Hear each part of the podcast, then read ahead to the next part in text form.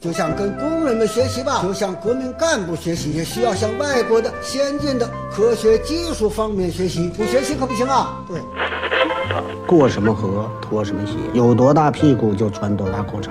来到了香港，我只能抽这种烟。马拉多纳活动范围很大，一会儿是右边，一会儿倒到左边。阿根廷的马拉多纳是曲奔的钥匙，所以英格兰足球队也注意对他防守。睡不着了，想听电台，听了电台睡不着，睡不着就继续听，继续听，继续睡不着，完了完了完了完了完了。嗨，这里是阳光灿烂咖啡馆，请你喝一杯。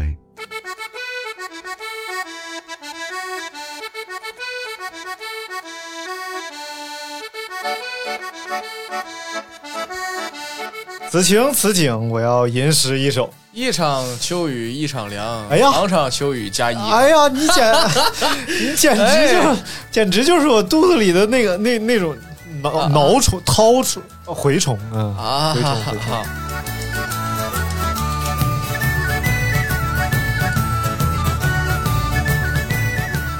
哇，你太太太强了，一下就钻到我的心眼儿里啊去了。是不是？嗯，。对，一场秋雨一场凉啊，尤其是最近虽这，然天气转凉， 但是你的脚不凉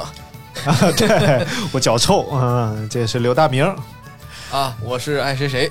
别别别，就就滚犊子吧！金金烂灿又来了啊！金烂灿，就让我们再遥祝艾老师好不好？艾老师早日康早日康复啊哎早日康复啊！哎残缺的艾老师，太早惨了，太惨了！啊！ 为什么这么惨正所谓是不折手段啊，啊？所以他没有怎么折，但是手已经，哎，应该快好了，快好了，啊都对对对挺长时间了。要用坚强的意志力，就是用意念控制它早点好。对对对，艾老师是这样的，就是只身一人前往四川，嗯，然后带个学生表现不一般，然后和学生一起打球到处乱窜，最后不小心把手就摔敢断。断啊！所以这个祝艾老师早日康复。早日康复。今天还是跟大家聊运动的事儿，对不啊对？运动的事儿，那、啊对嘛？这个你看，艾老师主要的问题是什么？艾老师主要的问题就是缺乏锻炼。他不是打篮球吗？呃，就是因为他缺乏锻炼，冷不丁打篮球，嗯然后才会导致受伤，啊，对不对？你要是经常锻炼所以事实证明，打篮球这个事儿不能突然干，啊，对对对，啊但是跑步可以突然跑，呃，就就跑步也不能突然跑啊，你都得控制强度，对不还可以对？啊，对对，对对，尤其是天儿凉了，大家不管做什么运动，一定要注意热身，热身激活一下自己。 ，hot body 哎啊，哎，好，哎对啊是 body 还是 body ，body 啊 body 包包底，哎，无所谓哎， ，everybody，你们就包底吧。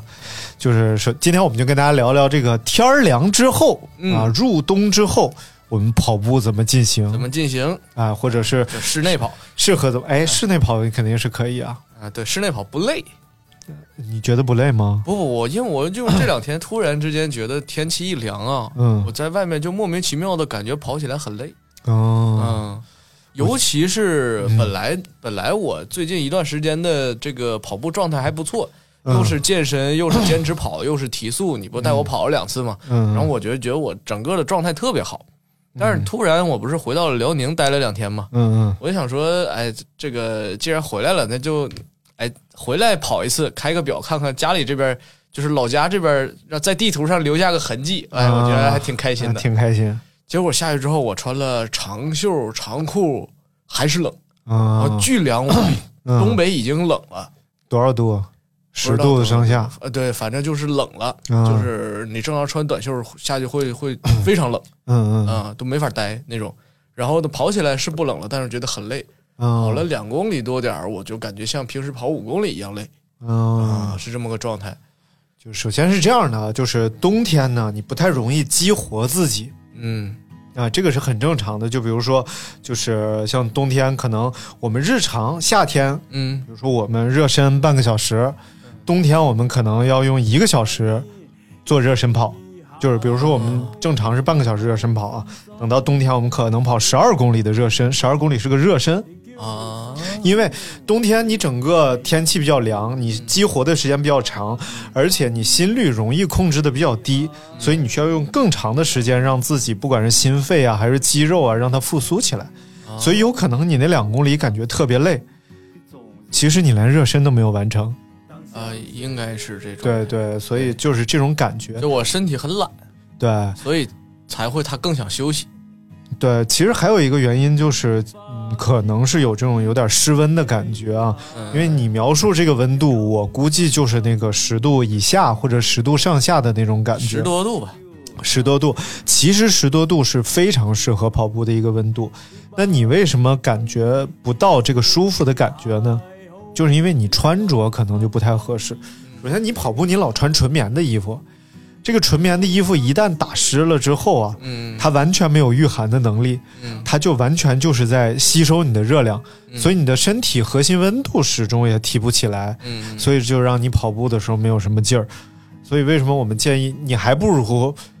穿个速干背心儿，可能都比你穿一件纯棉的衣服出去跑步要要舒服得多，因为你只要温度上来了，它不会带走你过多的热量。哦但是纯棉的衣服贴在你身上，呼在你身上，你那个汗吸到衣服里，衣服要风干，它就要吸热，吸热就吸你的热量。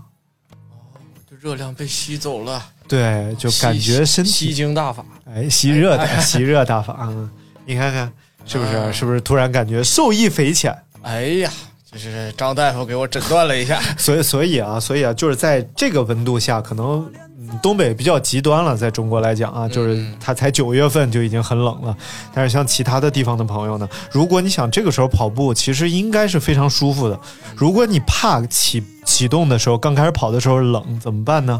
就是在你日常夏天不用速干背心儿的基础上，你可以买一个速干的 T 恤，对不对？嗯，哎，对，这个这个这个，我还是没有搞懂啊，这个穿着关于压缩衣的问题。嗯，压缩衣它是薄薄一层啊，对对，虽然它糊在身上，嗯。但是就是感觉风一吹就巨冷无比啊。呃，压缩衣是这样的，就是它的功能啊，嗯有些是是可以御寒的，就是有些压缩衣它偏厚，就像那个 RXU 有一嗯个 MCN 系列吧，还是叫 M 什么 MC 什么系列啊，嗯，然后那个系列它里边是有一层薄薄的绒，哦啊它是会有一点这种保温的作用的，但是它主要的作用它是代替你的皮肤排汗。嗯就是说，这个压缩衣，第一个是它压缩你肌肉之后，提高你的运动表现，嗯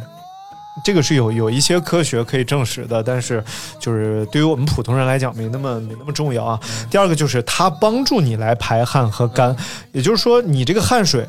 直接出出在呃，就比如说外边搭的衣服上的话，嗯，你会感觉到很凉，对但是通过速干衣服出去的话，嗯然后它会更快的排出，并且呢，它隔绝了你和外边那一层，然后也哦就是说你不会再被那一层衣服带走热量。明白明白。嗯哦，它主要作用是这个。对对，啊它那皮也肤就嘛是我的问题是，比如说我现 在就是家里只有一套那嗯个就是叫安安德玛那个紧身衣嗯啊，一套薄薄的一一件儿嗯我要是单穿那个出去跑，肯定冷，而且啊，那个都冷了。我今天早上五点多我就穿了背心儿裤衩，其实跑两百米就不冷啊没有，我都得两公里以上我才不冷。啊。那我然后我我我我想问嗯啊，这个状态下，如果穿这个一套上衣加裤子还冷，那我可不可以在外面再加一个卫衣卫裤？嗯。是可以的，但最好也是速干材料。然后再冷的话，外边可以加一个羽绒 羽绒马甲，但我觉得是没有太大必要，因为就是目前嗯啊因为的我情感觉加个卫衣的话，它好洗嘛。况啊，啊，你要那个压缩衣的话，就一整套压缩衣，然后我回去洗了，可能我扔扔洗衣机里两三天才才会想起来去洗啊啊。那我也没有那么多衣服可换，但是我要天天跑，这是其矛盾实点。现在这个季节，那你是比较怕冷了。其实现在这个季节最多是加一个臂套，嗯然后再冷的戴个手套，嗯再冷加个腿套，然后才要进入压缩衣的环节。你就是你进入压缩衣这一步太早 了啊， 然后我还冷，啊、对，所以压缩衣有可能我可如果是我的话，可能会到十月中旬、十月底才能穿得上。然后大部分时间还是背心儿，最多加一个臂套，嗯，然后大概保个暖。因为你看，我去年在长沙因为不不不，因为你你跑完之后你就能回车上嗯，啊。我跑完之你不后还是得走回你你不是从家里出来就开始跑，然后跑完直接回回家里那种吗？是那是世纪星城嘛，啊，对啊，我相当于从南门走到北门开始跑，然后跑完之后再走回南门，这么个状态，就要穿过整个小区，嗯也是有一点点路程的。嗯，嗯，其实还好，我跑完之后都不太怕冷，嗯你看我今天早晨跑完之后，其实我距离我的车还有个一点几公里，我是光着膀子溜达回去的，哎呦我的妈呀，因为那个衣服它继续呼在你身上，反而冷，是吗你？知道吧？就是那个速干的那种衣服，嗯，它也那你会脱糊了之后，你还是有汗啊。我拿衣服把汗一擦，然后我就溜达回去，而且本身核心温度已经很高了，所以这个时就候是溜达嘛，对溜 达马，溜您马，嗯，所以所以这个时候其实是不太冷的，嗯因为你看我去年的时候去长沙参加那个长沙马拉松，嗯，然后是十月二十七号，当天早上长沙的温度是十一度，那就有而且点冷了。还下雨，嗯，但是这个温度， 我说我用不用穿速干，呃，就是穿穿压缩衣去？然后赵可说，呃，这个温度是最适合的，嗯就是最多穿个雨衣遮遮雨，然后赛前保一下暖，然后一比赛只要你脱掉了，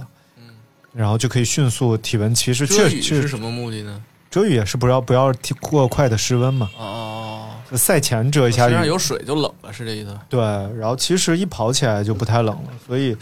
我我觉得你的问题，第一个就是你你比较怕比冷较，怕冷，对，这是真的。然后再一个就是，呃，你对速干装备的选择不是特别好。嗯，呃，我觉得你可以，我该去趟迪卡侬研究研究了。啊，我觉得呃，你现在就是天气转凉之后，你应该重新规划一下自己的跑步路线。比如说，你每天四到五公里的距离啊，嗯嗯，你要掐着表，比如说两公里多，你就开始折嗯返，正好跑到家楼下的时候，可能五公里，最多差个百十来米。啊，然后直接上楼。而且你可以在家先完成热身，比如说你在家先开合跳、嗯嗯高抬腿，活动一下关节，让自己核心温度上来了。其实推门出去就不冷。嗯，哦，对对对，是这意思。我早上出去，你看我今天是五点半开始跑的嘛，嗯确实有一个问题，就是下车的时候挺困难的，嗯因为外边挺冷的，一推门车门，因为我都开热风了车里，对对对对对。然后下车的时候但是挺你要是早上的话，那其实你车里很冷，车里比外边冷。对对对，然后我我早上 你看，因为我直接穿背心裤衩出的门，嗯，所以就更冷了。啊，对对对，然后我下车之后呢，我简单活动了一下关节，我就开始开合跳，然后比如说高抬腿，然后就是简单的原地跑一小会儿，然后身体温度上来了，身体温度上来了，你再开始继续活动关节，让他们全部都激活，因为今天我课表比较惨烈嘛，然后再跑你出去这个课表就是除了周一休息之外，剩下的就是严格的训练，是吧？对严格训妈练，太恐怖了。就是它分三种颜色，嗯你看我的课表一般是一周。呃，周一是叫国际休息日，嗯，嗯嗯然后剩下六天就是六天训练，嗯，六天里有四天是红色课表，红色课表红色，对红色课表一定要严非格常的执正行，能量，嗯对对 对，一定要严格执行，严格执行。然后彻底贯彻，嗯，贴着速度跑，不能超速也不能慢，哦，然后就在它的区间里跑。嗯，嗯嗯所以这个收获很大，是吧？对我一般是卡在区间中间儿，嗯比如说他要求两百米跑完的时间可能是呃三十七到四十秒，我可能是一到四十秒，你就三十八九秒，三十八、三十九，嗯，对跑完。嗯，然后，但是像赵可这种呢，他就永远是贴着头，就是贴着极限。就比如说这课表，呃，要求他，比如说三十二秒跑二百米，他就一他定啊就三十二，三十二或者甚至三十一嗯嗯嗯啊。所以可爷是一个比较战斗的人。啊，你也是，你也是，不不不，我差得远，我差得远。他就像那个，他就像玩游戏的艾德民，你知道吧？就艾德民玩游戏必须都三星哎通关、谁谁谁，啊！对对对，爱谁谁都是三星通关。嗯啊，然后才算过关哦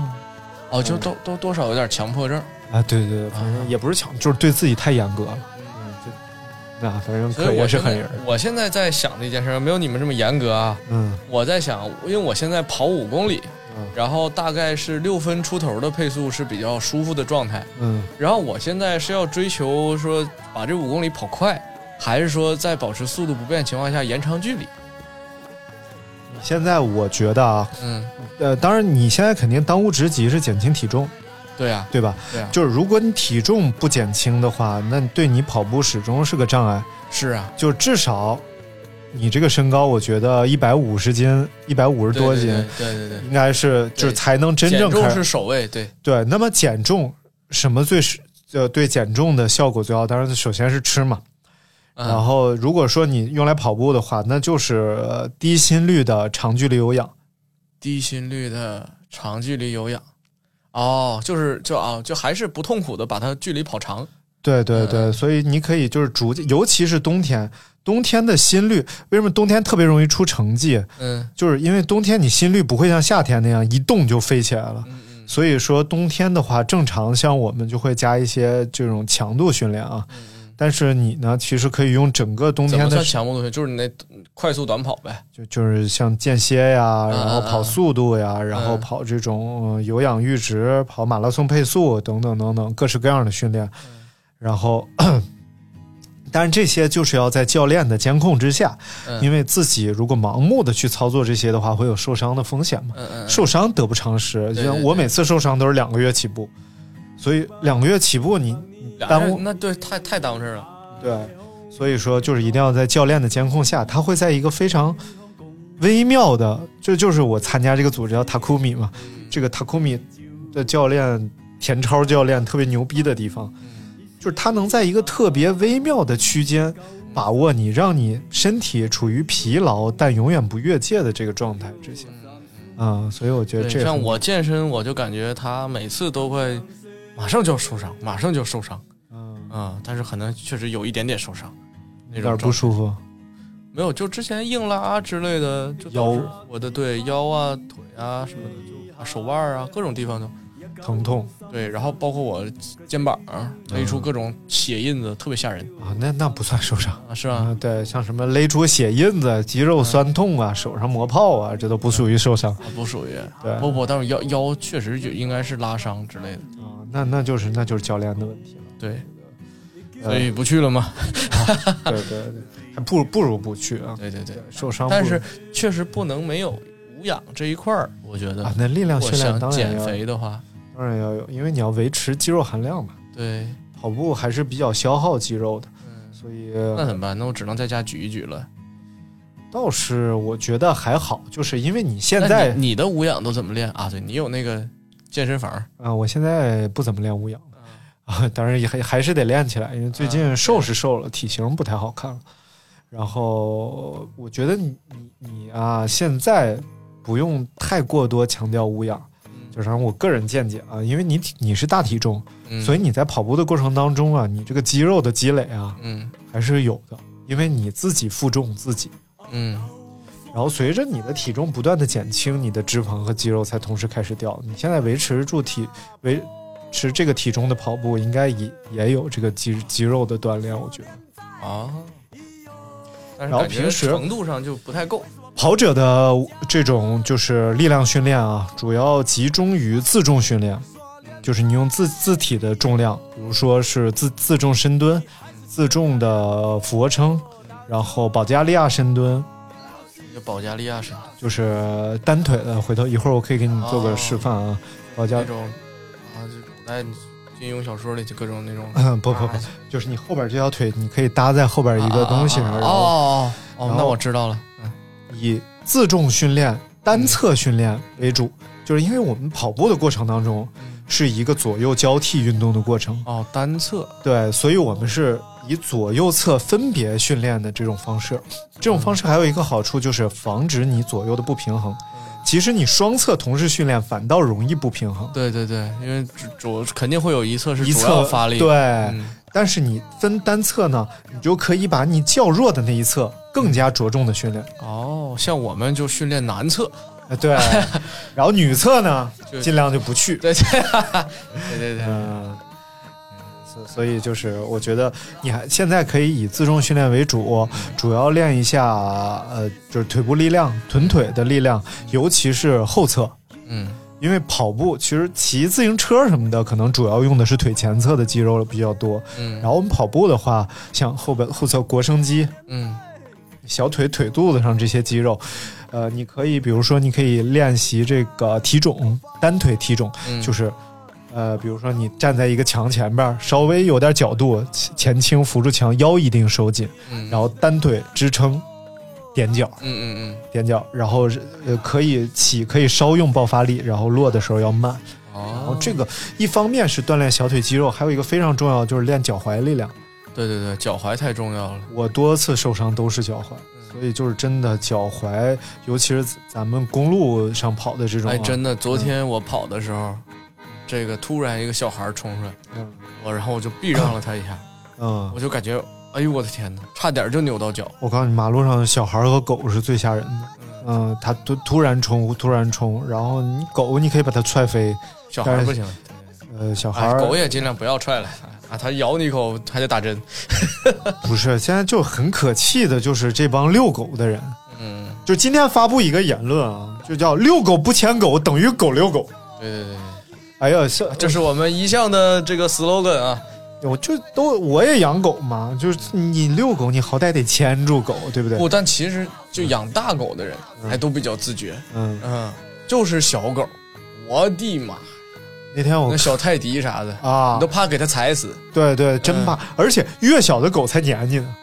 就那啊大金毛啊什么的大狼狗啊，还好，你从它旁边路过，它都不追你对对，大狗里边追人的只有哈士奇，啊，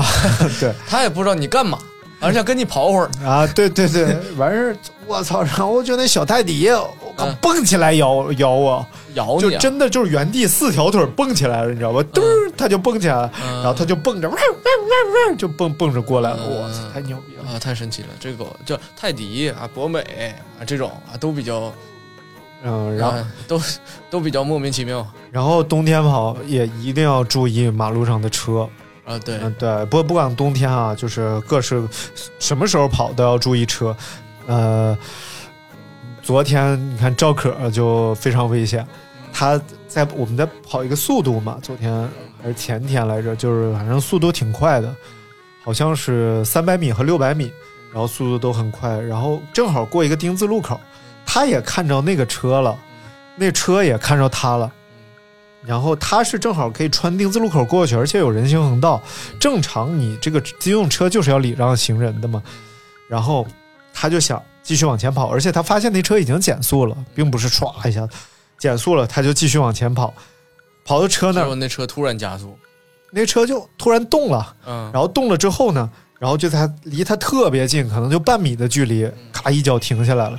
然后他就从那儿过去，还招了个手，示意了一下。我觉得就就已经绝对文明礼貌了。如果我在这种强度的运动之下，我是不会给你招个手，给你示意一下的，因为我处于一个巨痛苦的阶段，你知道吧？对对对，尤其是那天那个应该是后边六百米吧，他跑六百米的，然后他过去了，过去了，本身这个车就就结束了这件事儿，嗯这车拐过来骂他，嗯，拐过来，他就是，然后赵柯就去追汽车了，啊，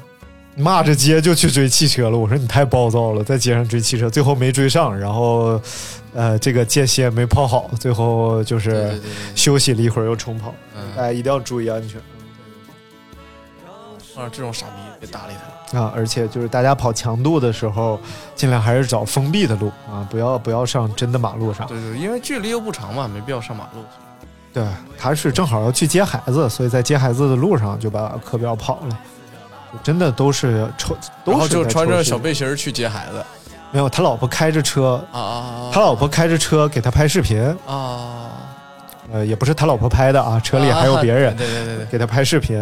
然后所以记录下来这一幕了，就整个过程你看的非常明显，那个啊他车在视频上有是吧？对，那个车已经发现他减速，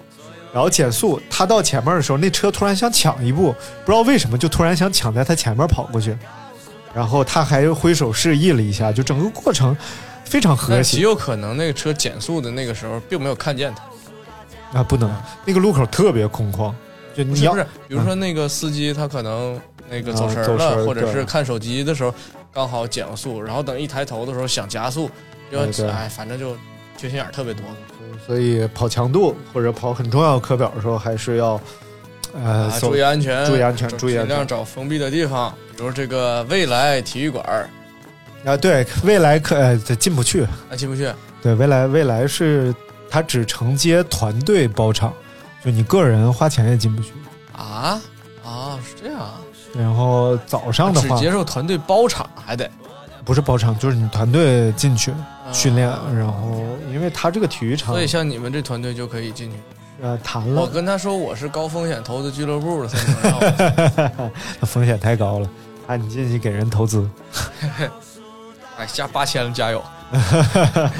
八千了，加油！嗯，哎，那体育场它那个跑道都有寿命了，它不让随便进去霍霍去。然后由于国家有规定，每天必须开放多长时间，所以它每天早上能开放两小时，啊，剩下的时候它就不对外了。哎，那他不对外不会影响到收入吗？没有，他就是呃针对团队各种训练班。你看他那儿小孩儿学足球的，然后什么，其实挺多人在那儿花钱，啊啊就是他不接受你个人进去霍霍去，啊！嗯，然后你们团队进去没问题。个人的话，到时候弄坏了也没法找你。因为啥呢？因为它这个塑胶跑道它都是整块铺设的，嗯所以其实它维修成本特别高，就是得不偿失。如果大家都上去什么穿个钉儿鞋，然嗯，后遛个弯儿，或者是怎么着过度使用的话，它很快它就要劳损的。但是已经很好了，每天早上都对呃群众开放，所以大家想去玩儿的话，可以早上好像是九点钟之前吧，在那个未来科学城未来科技城啊，北京的朋友在昌平啊，未来科技城体育场，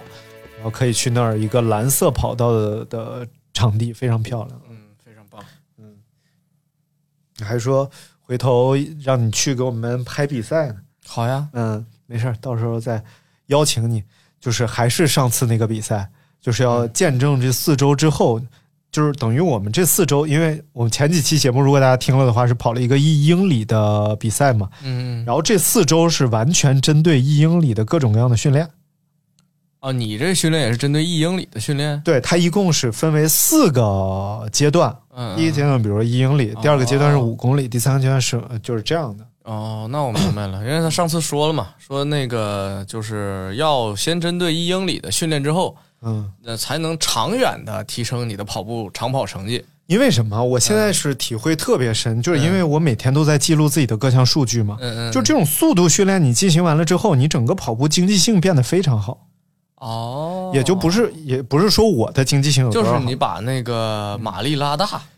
是这意思吧？呃，我给你解释一下是是这么回事。反正我目前的理解是这么回事啊，嗯就是我们这个人体啊，嗯我们这个人体是特别恐惧你有任何高消耗、高能耗的行为的。嗯如果它一旦识别出你有高能耗的行为，它就要想方设法的阻止这个能耗变得更高对对对对。就是因为啊，所以我的状态就是天冷我就感觉特别累，就是这原因。啊、有可能，嗯嗯、就是你看，呃，本身呢，跑步是一个高能耗的行为，嗯然后你的身体呢，发觉嗯你这逼啊，天天这么干，嗯就觉得你这逼有问题了，嗯嗯你怎么天天这么干呢？于是他就要把你每一天跑步这件事儿的能耗降低。嗯一方面呢，是让你的体重减轻，体重减轻，能量就降低，能耗就降低了嘛。哦，还能这样？另外一方面呢，就是提高你的跑步经济性，嗯就你跑步越节能，嗯然后你的能耗就越低。你就像我跑十公里，我现在消耗平均可能是六百多大卡，但我像你这个体重的时候，八九百嗯跑十公里，然后我现在是大概是六百多大卡，就是能耗已经降低巨多了。嗯但是像赵可他们呢，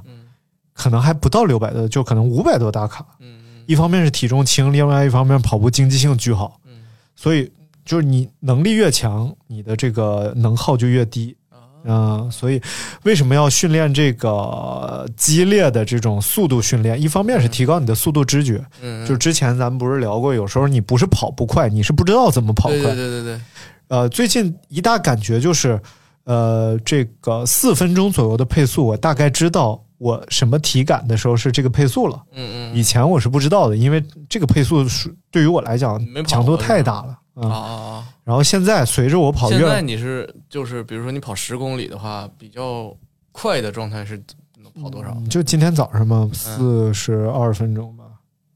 十公里，嗯，对，我去，太快了！嗯，还有远远远远远不行，远远不行。没有没有，我现在我现在还天天想着说五公里能跑进半个小时呢。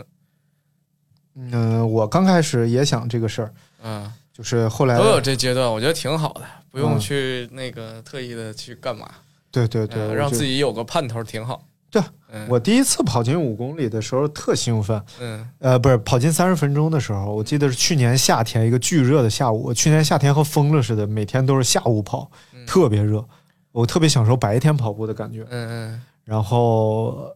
我第一次跑进三十分钟，啊我记得特别深刻，极其痛苦，嗯，就是一直处于加速当中，就是你速度一掉，你心里就难受，哦，因为今天就想跑进三十分对钟。对对对，你就属于前半部分可能落下了，后半部分再使劲给它追回来。对对对，啊、然后就等于最后已经跑得很快了。对于那时候的我来说，嗯可能已经跑到五分半钟，五分四十秒一公里，嗯就已经是猛冲，然后啊跑进三十分钟了，嗯哎，就还很高兴。但是实际上现在想想，那个训练并不太成功，是吗？对，就是因为他也不太有氧，嗯然后他对速度的感知训练也没有什么感觉，对于提高你有氧阈值啊什么很多方面你这有氧阈值，一啊两句话就是能解释清楚吗？能能能能，就是呃，就是这个东西叫乳酸的阈值，就是说，呃，当我们运动的时候啊，嗯，有时候会感觉到身体很酸胀，肌肉酸胀，对，其实是你身体产生了乳酸的堆积。嗯然后这个乳酸堆积具体怎么能代谢掉呢？现在科学界并不能很快的说明这个问题啊，哦，就是有些人说拉伸就能代谢乳酸，有些人冰敷，有些人说热敷，但是科学上都没有认验证过。哦但是正常的我们的人体也会在可能几个小时之内、十几个小时之内就把这些乳酸全部都代谢掉了。嗯就怎么加速不知道，但是我们现在能做一件事儿就是延缓这个乳酸的出现，尤其是在这种嗯这强个东西不好吗？出现，啊、它它影响你的运动能力啊。嗯嗯，就比如说上次这个一一英里的测试，哎我很快的，就是你看我我以三分钟的配速出去的，嗯，然后大概维持了一圈儿，然后就降到三分，可能二三十秒，然后第三圈儿，我看最慢的时候都已经到四四分钟了。这个时候我心率还远远没有上来，我心率只到了三区，一共有五个区间嘛，心率，嗯我心率只到了三区，那你是希望它上来？我我希望我还能再加速，再维持住配速，嗯但是我的肌肉维持不住了，为什么？因为我的乳酸在这个速度上迅速堆积，哦，呃，迅速堆积之后呢，就导致可能就比如说有有一些轻微的酸中毒的这种现象，就包包括你头脑子发懵、嗯头皮发麻，就是这种轻微酸中毒的现象，这都很正常。酸中毒，对对我，自己给自己干中毒了呃对，啊！这太个神奇了就像可爷去年跑完那个一英里，他原地发烧。嗯，啊，其实都有很多这种机能调理不过来的这种感觉。哦，然后呢，实际上不是我的能力上嗯，不能再快了，而是我的肌肉上不让我对对不对允对许我再啊快啊了。所以，如果你你跑这种叫乳酸阈值跑啊，嗯，你你是为了把这个乳酸阈值推到更高，比如说我现在三分半钟推到更高，就让它分泌的更多。不是，就是把它出现的时间推得更晚。哦，明白明白。嗯比如，说我现在是三三分半的时候，我会迅速开始堆积，嗯然后通过一段时间的这种乳酸阈值的跑跑呢，它会三分钟再堆积，哎、有就有这种可能啊、嗯但是现在以我的能力还会做不到啊、嗯然后有氧阈值呢，有氧阈值是你的有氧区间在哪一块儿？比如说现在我是教练用公式给我算嘛，我是一百四十九到一百五十四嗯嗯的心率是我最高效的这种有氧区间，嗯是对于提高我的心肺能力、有氧能力，包括燃脂一个比较合适的心率区间。嗯，然后，但是在未来呢，我可能会把这个下杠降得更低，或者把上杠推得更高。就比如说，我从一百三十几下，嗯可能就降。这这个我没有研究过啊，这个有氧阈值到底是但我觉得下杠推得更低是肯定的，因为你能力越来越强了嘛。嗯，就是你维持这状态，嗯肯定需要更少的心跳。就能。对。你看赵可这两天在但群，是上杠推得更高，是不是嗯就奇奇怪怪了？就是说，你其实更用力的状态，它还在一个有氧的低区间，是不是不太就是就是嗯感我觉得可能感觉是有点就是冲突？不是，就是它跟速度没有关系嘛，它只是心率嘛。就是说我的有氧区舒适跑的空间更大了。比如说我现在一百六十下，身体也感觉很舒服的话，哦，啊也是有氧的话，嗯那我一百六十下能承受的速度就很大了。那我明白了。嗯，意思就就能承受住更大的速度。然后一直以来，在我的这个简单理解里啊，就像你说的这个东西，嗯我我就是分成一个心肺能力跟肌肉能力，嗯啊，就是就是他俩交替进行嘛。比嗯如说这段时间是属于我身体很能跑，但是我心肺受不了。嗯，过段时间心肺上来了，就属于心肺能能维持，但是肌肉感觉受不了。嗯对，嗯所以你的，你像像他给你定的这个课表，最近一段时间是他比较注重哪方面的训练？嗯，都有，而且它不会让你受不了的。就是你每次每周都有一两次训练，你会感觉挺难的，嗯嗯，但是都不会让你影响到第二天的训练。我觉得这个很神奇，哦很厉害。尤其是呃加入这个跑团之后，对我最大的改变就是更重视热身了。嗯嗯就是以前我是那种出去稍微活动一下马上就跑啊，我是不活动直 接跑，啊、对嗯，因为嗯可言那会儿跟我说，你这个速度啊，就算热身了，你就跑就行了。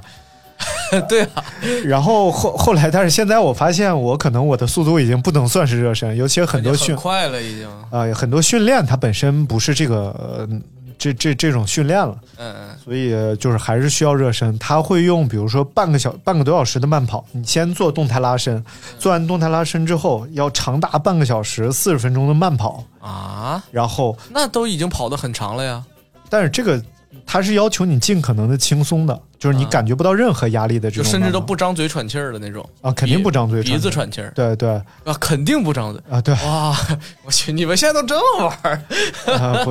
就是就是，反正尽可能的轻 松。呃，他给你定了一个大概区间，比嗯如说今天是五分半到六分钟，嗯这个让你轻松。但是这个区间呢，你可以打破，嗯，就是你不允许跑进五分半，但你可以比六分更慢，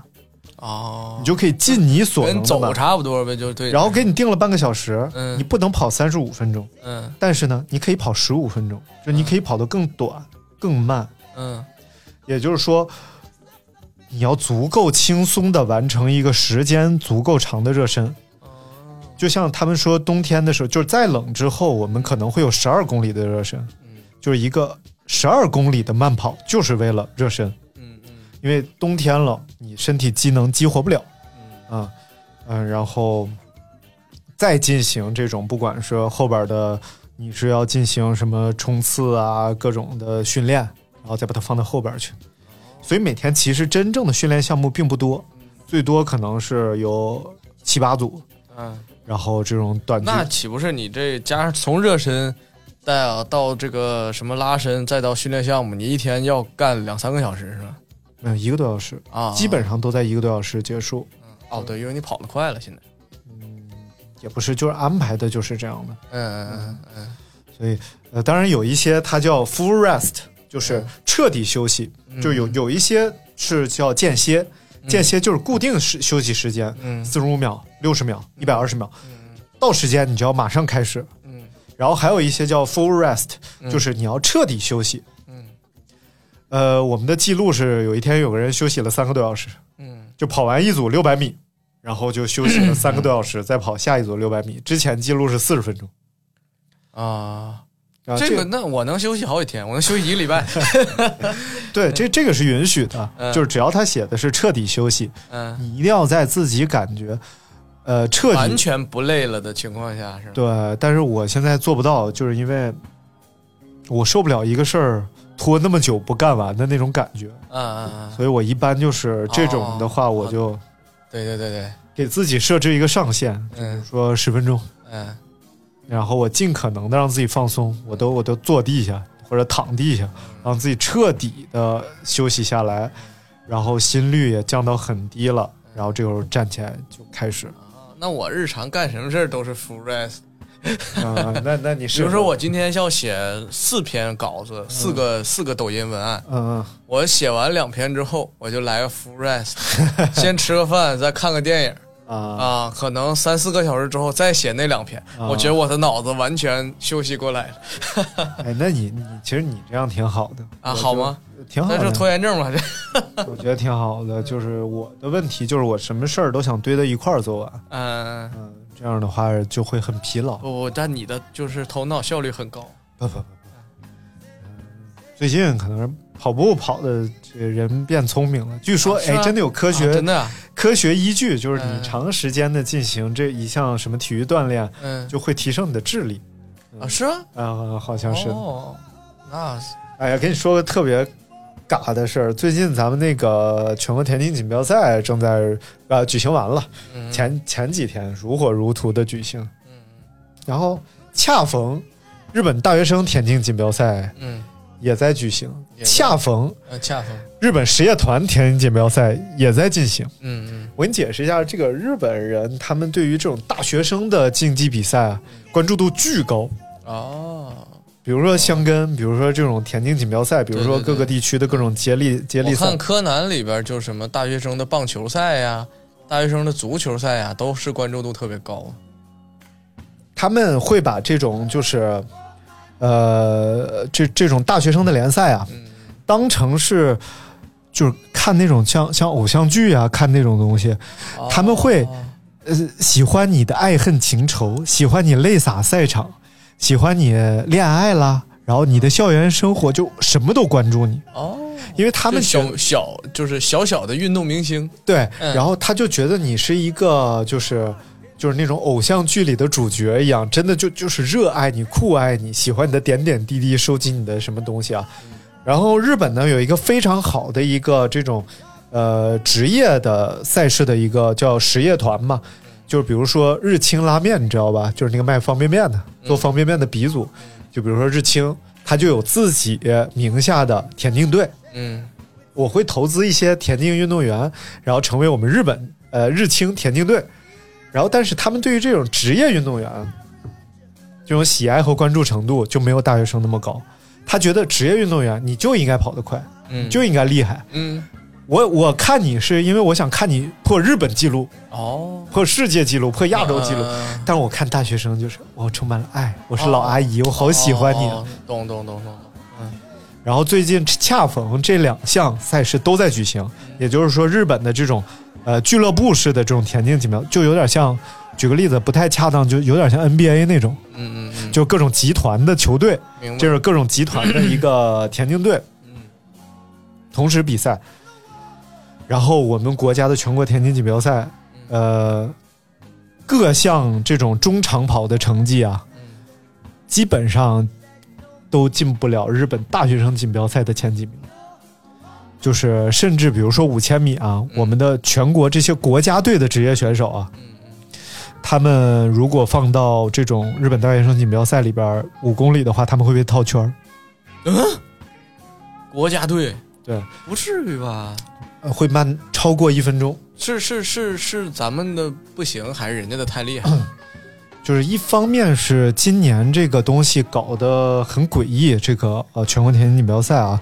就是当然也不不应该是今年的问题了，这是一个积累的问题，就是他们要求运动员们嗯一定要进行这个体能测试，这个体能测试是一个很诡异的东西，比如说我是一个投铅球的，我要在体能测试当中三千米达到一个什么成绩，嗯那你这没有意义啊！嗯我投铅球，我有劲儿啊！嗯你一定要我三千米打，所以很多的这种世界冠军级的人物嗯就不参加了。哦我我我明明我是扔铁饼的，嗯然后你过来让我测五千米，嗯我这我肯肯定我达不了标啊！还有一帮长跑队员要求他们练引体向上、嗯嗯屈臂体前锤，这个长跑运动员他上肢力量本来就是弱项，啊嗯哦所以就是淘汰了一大批优秀运动员，参加不了这比赛。嗯 再有就是运动员迫切的想在这个比赛里拿名次，而不是出破纪录。嗯拿名次就导致他们开始用海量的战术跑步，就是大家都压着速度。这一次的比赛，别说破什么全国纪录啊、破亚洲纪录啊什么这种记录，几乎应应该就没有，连个人的记录都很少有人破。就你个人 PB，我个人最好成绩都没有几个人跑出来。也就是说，他们在这个比赛里边过多的在意名次了，可能大家都压着极慢的速度跑步，就到最后大家一起冲，看谁厉害啊，就是这样。哦然后第二个就是没有新人比较匮乏，嗯。尤其是今年这个情况，就是疫情嘛，可能对于他们训哇练你现在说讲讲东西好有大局观，啊，是吧？就吹牛逼吹啊的 很。棒很棒啊，非常好。那今年这个疫情导致，呃，可能训练上很多新人的训练没有那些老同志效果好，嗯，所以得名次的还是那几个人，什么董国建，什么呃，什么什么什么，我都记不住了李啊。雪琴、王建国，啊，哎，李雪琴真有意思， 操！宇宙的尽头是哪儿来着？我姥姥家我没看决赛 啊，没看。然后我攒着没看呢。对，李雪琴决赛语录是：呃，我花六十七块钱收获了一个人生哲理，左拐有时候也是一种右拐。哎回去看去吧，我就不跟你 OK，回忆了。啊，反正这个脱口，你前几期看了吗？我都是在抖音上刷到一些片段，啊啊啊！就是有一个最最最最最最最精彩的一段是赵小慧的淘汰感言。哦，我看了，那我看了我，去，我看了十遍，我太精彩了，我差点背下来了对对，对那也太牛逼了。来，我们继续讲。啊！然后再有就是我们的这种职业的体制，就是现在就是，如果你以后嗯想成为一个运动员，你只有一条途径，就是小时候你去练体去。嗯然后小时候你不管进体校、嗯进学校体育队儿，但是现在很多像中学啊、高中啊这种体育队儿，它训练水平并没有那么高。嗯，对对对，好，其实而且好多人他只是为了说考学，对，啊，就所以是能更一容旦易点考，上考上体大了，他就不跑了。对对，他要转专业，或者说他更考虑这个经济问题、身体就各方面的问题。是，还有就是，我看其实也不在少数，他是愿意坚持这件事儿的，对但是到什么什么岁数突然受伤嗯，啊，对，就导对致他没办法。就是这种伤痛绝对是一个非常重要的淘汰。对对对对对，呃，现在已经好多了，咱们都有科学训练呀、都有什么的，伤痛少多了。但是以前像我大舅，我大舅现在六十了嘛，嗯他以前就是田径队的，他们那会儿根本没有什么计量工具，什么手表，就就有个秒表，嗯教练就掐秒表。然后掐脖，掐脖儿都不不怎么掐，可能也不懂得嗯啊不心，掐脖，可能都不懂得心率对于他们跑步的意义，嗯，啊只明白速度对跑步的意义。所以哦就今天我们跑什么速度，明天跑什么速度，后天他并不明白每一种速度对于每个人来说是训练效果不一样的。对对对对对，然后，所以我大舅跟我讲，那会儿他们练得太痛苦了，就每天都是极限的就训属于练。无差别对待。对，因为现在很多这种职业的教练，他会设计百分之八十你的训练都是不痛苦的，然后痛苦的只有百分之二十，但对你的提升是巨大的。哦而以前可能百分之八十的训练都是痛苦的。对对对，嗯我那会儿看我们学校那些体育生，就背着人跑速度，那教练就觉得这是一个好方法，因为负重嘛。但是其实对于他和被背着的人来说都非常危险。对对对，而且其实来讲，每个人状态是不一样的嘛。对，嗯，所以就是其实就是很多奇怪的训练方法都是在中学当中产生的。对对然后 第一个，你小时候如果就想从事这个的话，喜欢这个，或者你父母愿意让你干这个，你就得从小去体校。但是现在的情况是，体校主要可能进去的是一些，呃，生活条件比较艰苦，或者真的是被发掘的各项都很优异。骨骼惊奇的那些天赋异禀的孩子们，对，所以真正那些可能真的有天赋，但你不能通过外表或者是一两次成绩判断出来那那些孩子，就废了。你就像我看那个，咱们不是说日本有多好啊，只是人家这个机制里有咱们可取的地方。对对对，就比如说，我看那个大破节的，就是那个现在亚洲马拉松第一人嘛，他的一个一些成长经历，就等于他上那个高中的时候，他那个高中的田径水平不高，甚至没有田径队，嗯嗯，他是可以在社会上找到一个田径俱乐部去跑步的，就他真的很热爱这个事情。哎，对，而且我觉得就是，比如说现在啊，嗯在咱们这身边的一个状态，就是说，任何事儿都需要你去找一个团体或者怎么样。比如说我搞说唱嗯啊，他们就会加个问我，厂牌嗯哎，你是哪个厂牌的或者怎么样的？然后如果你没有厂牌，就显得第一，你可害能羞玩的不专业；嗯第二，可能你就会错失很多机会。但你像其实日本好多人他会有坚持的这股劲儿，对，就是你像比如说，可能我不了解跑步这个，但是嗯我知道就是那个头文字 D 拓海的原型土嗯乌龟式嘛，对对，啊，他就是他去职业比赛的话，也没有人想搭理他嗯啊，然后他就搞一辆那个破车，然后自己在山路上练嗯，啊，然后多少年如一日的练，等他成了就成了大神了，对，嗯，这其实是一种亚洲文化。你看那个，就是江湖嘛，江湖讲究的就是门派嘛，嗯，不光是武术，就包括什么相声啊、京剧，对对对对然后它都讲究的是你有没有门派，你有没有传人，你有没有师傅。对对对对对对。然后其实这但是是其实陋习，也没有嗯。必要。对啊对啊，为什么就不能自己研究呢？为什么就一定要找到一个其实这是一种团体？就是行业保护，就是过去来讲，这是一种行业保护。嗯我们不允许这种就是没有名头的人，嗯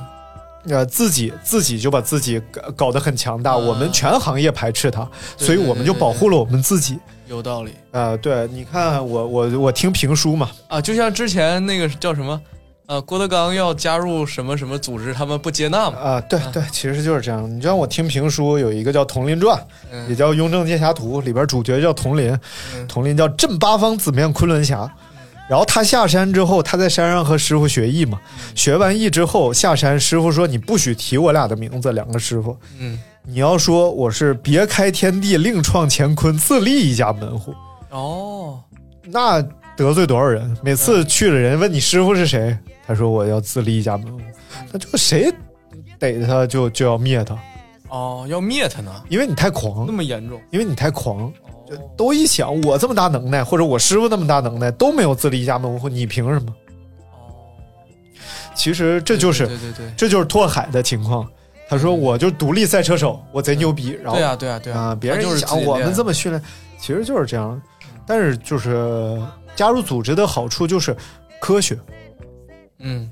就比如说京 剧，对对，你会自效率很高。你自己在家练，嗯，你是摸黑，是是是，但是如果你有师傅，嗯你就有一条相对于比较高效的、科学的、捷径的京剧训练之路，可能你就有机会比比那些纯粹自学的人更有机会啊、成名、成家、成腕儿。但是呢，那些独立唱京剧人呢，他可能比你更自由放松，能找到另辟蹊径。嗯但是你说他不能成吗？那也未必。很多那种高票，就就是高级票友，对对可能也很厉害。嗯嗯就像跑步这个事儿似的。但是跑步这个事儿吧，就是因为我们特别缺少这种科学训练观，所以对。看了有很多这种所谓高手啊，他不过跑就体育运动来说，我觉得确实要科学训练嗯了。这个东西没有基础，真的是不行。对啊，对我还说日本嘛，就是他们第一个就是学生时代的训练质量非常高，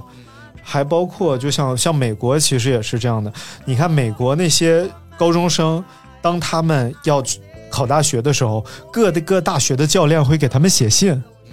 或者是直接来找他说你到我们这儿来吧，怎么着？这些教练水准特别高，哦，就基本上是世界顶级的了。那教练是怎么接触到这些人的？他因为高中的联赛就特别受关注了，啊，啊，就比如说那个呃叫 NCAA 啊，不对，那哦我知道，嗯但是就是比如说我是某某某教练，然后我就看中你这个了，然后就是通过有一个合理合法的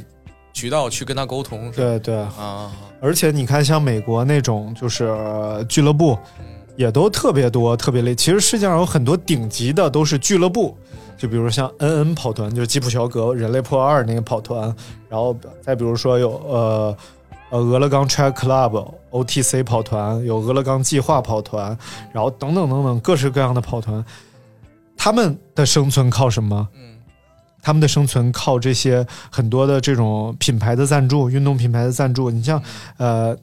，Nike 每年会给这这些跑团出很多的装备，比如说有一个跑团叫 Bowerman Track Club，然后耐克每年会专门给他们跑团嗯，出相配套的装备。今年你们的外套是什么样？有联名儿。嗯背心儿是什么样？跑鞋是什么？因为他们的关注粉丝很多，对对对对，对然后今年这个衣服呢，嗯它还不大量生产，所以就都特别贵，所以哦然后你到你到到手里怎么样？而且最后说个题外话啊，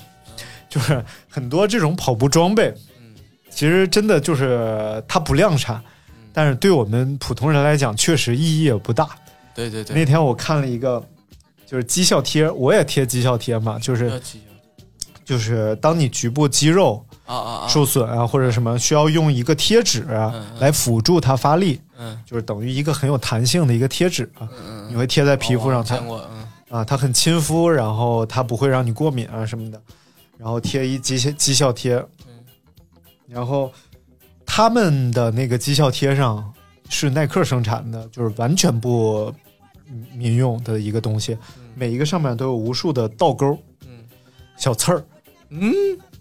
扎在肉里不是不是，就是冲外啊啊，啊贴在腿上那个刺儿冲外。嗯原因是这个东西可以帮运动员破风，嗯，就是他摆腿的时候，这个刺儿会帮他划破空气当中的阻力。我去，然后你说这个东西吧，你对高手来说，嗯可能那两秒钟、三秒钟能够帮助他打破世界纪录，就整个四十二公里当中的两秒钟、三秒钟，可能就能帮他打破世界纪录。但是对于我们普通人来讲，四十二公里当中，你就五分钟都对你于事无补，对，其实就是这样的。除非你的计划是破三，或者是破什么，你如果计划你的计划是完赛，这个东西对你完全没有任何作用。嗯所以这东这些东很多诸如此类的黑科技啊什么的，都都是不太民用的。就包括那个基普乔格之前的他那个叫叫什么 E- Elite 是什么什么一系列的球鞋，我看呃跑鞋呃拍卖价都四五万。然后因为嗯就这属于到这个份儿上，就是成本很高，提升很小。所以这就和一切人类的进程当中的事情是一样的。比如说，我要吃鱼子酱，嗯十块钱的和一千块钱的绝对天壤之别。嗯，但是，一千块钱的和五万的，可能口感就是细微的一点点。你花了四万九，嗯你是品尝最后这一点点，嗯实际上你只花一千，你就能吃一个差不了太多的哦，啊、就像他们那有会道儿，理，有道理。对，就就是喝那个气泡酒，嗯，你叫什么来着？那那玩意儿，反正，呃，这就是玩意儿，就你说酒名是吗？啊，对，啊，他就是他大概在超市买了一瓶嗯一百块钱的，然后又在网上购得了一瓶可能是八千的哦那我怎么感觉这个像拍视频用的啊，就就是拍视频的。啊？然后他横评这两杯酒，然后盲测这两杯嗯酒，就没有太大差别。这八千花的值。啊，太太值了，但是瓶子确实好看。所以其实我们总是在这个最后突破极限的这一点点儿的时间上，嗯你像呃比赛的马拉松记录嗯啊，就是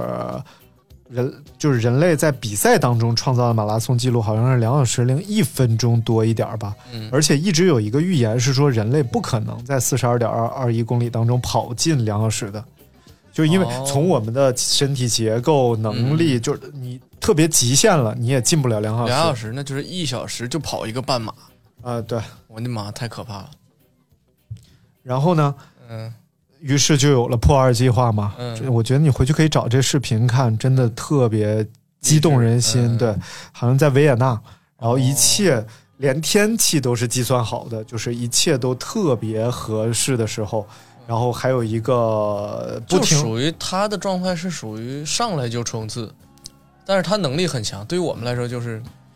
你看回着就很你极回去限看那视频，行，就是它的速度你是看不出来的，嗯因为它是一个合理的步频嗯和一个特别大的步幅，所以对于我们来讲，我们步幅没有它那么大，我们的步频已经可能上升到很高了。什么样的时候感觉到快？感觉到快是因为你的俩腿紧倒，哒哒哒哒哒哒哒哒哒，你就感觉哎呀我好快好快，但实际上它用一个比较合理的步频，然后用一个非常巨大的步幅，然后再进行。我看那个吉普乔格的训练的计划啊，简直恐怖，啊就是用恐怖来形容。嗯他四分钟配速嗯是放松跑，然后呢，呃，他的间歇要跑到三十多组。嗯我我我感觉我跑四五组，我就就就那种就人嗯，怀疑他有好几个心脏。真 的，所以真的这就是人类的极限啊。嗯还有一个大概九人还是十二人的一个破风团队，嗯对，而且是不停轮换的、哦。这些人都是顶级选手，但是没有人能保证我真的能全程跟上这个速度。所以这几个人是不断轮换的，下去才有人替减，下去才有人替减，两边两个自行车随时给他补给，而且那自行车真的看着都是小腿紧倒的那种感觉。啊，嗯然后自行车上都绑个笔记本电脑做各种数据分析，哦然后前面有一台车在地上投一根线，只要你别被这根线甩掉，嗯你就能破。哦哇，好棒啊这个。呃所以整没嗯看嗯过个没看这过个过程，它不像看别的马拉松比赛，别的马拉松比赛就是你特别乱套，看看这儿看看那儿，嗯这这马拉松比赛就他就看他一个人，然后他当天穿了一双纯白色的那个，呃，那个那个带前掌气垫的，就是普哥给我的那双鞋，它是那个白色的。哦，穿的耐克啊，可以啊，这计划就是耐克赞助的，然后剩下所有的选手都穿着我那大粉鞋，穿你大粉鞋飞马呀，不是大粉的，就是那个也是百分之 Next，哦哦哦，你有多少双？我去反正嗯我就是看完这一场买那大粉，啊！然后我觉得太帅了。原来如此，各个国家选手就有一个亚洲人，好像我看那团队里好像就是日本人，嗯，可以的。加上我们公司有一个人，我去穿的巨专业，就是你那种鞋嗯，啊，什么百分之 Nike 啊，什么穿穿就就什么，后退就各种各种高级的跑鞋。我说嗯你跑步吗？他说不跑啊，我看挺好看。啊，对。可爷那天去电视台也是一个女编导出来接他，然后穿着那双鞋，关键他他都没买那双鞋呢。嗯，然后那女编导穿着说：“我觉得很时尚啊，怎么着的？”但是其实，大部分不跑步的人，喜欢买，反正就是反正那鞋你要真穿着走路的话，确实也不有是点很费舒服劲，对，因为它往前滚得很厉害。嗯所以那鞋每一步你，因为我们跑步的时候，大部分都是全掌或者前掌落地嘛。嗯，然后当你走路的时候，你是脚后跟儿落地，那鞋脚后跟儿一落地就往前滚，嗯反正就就就反正也挺费劲。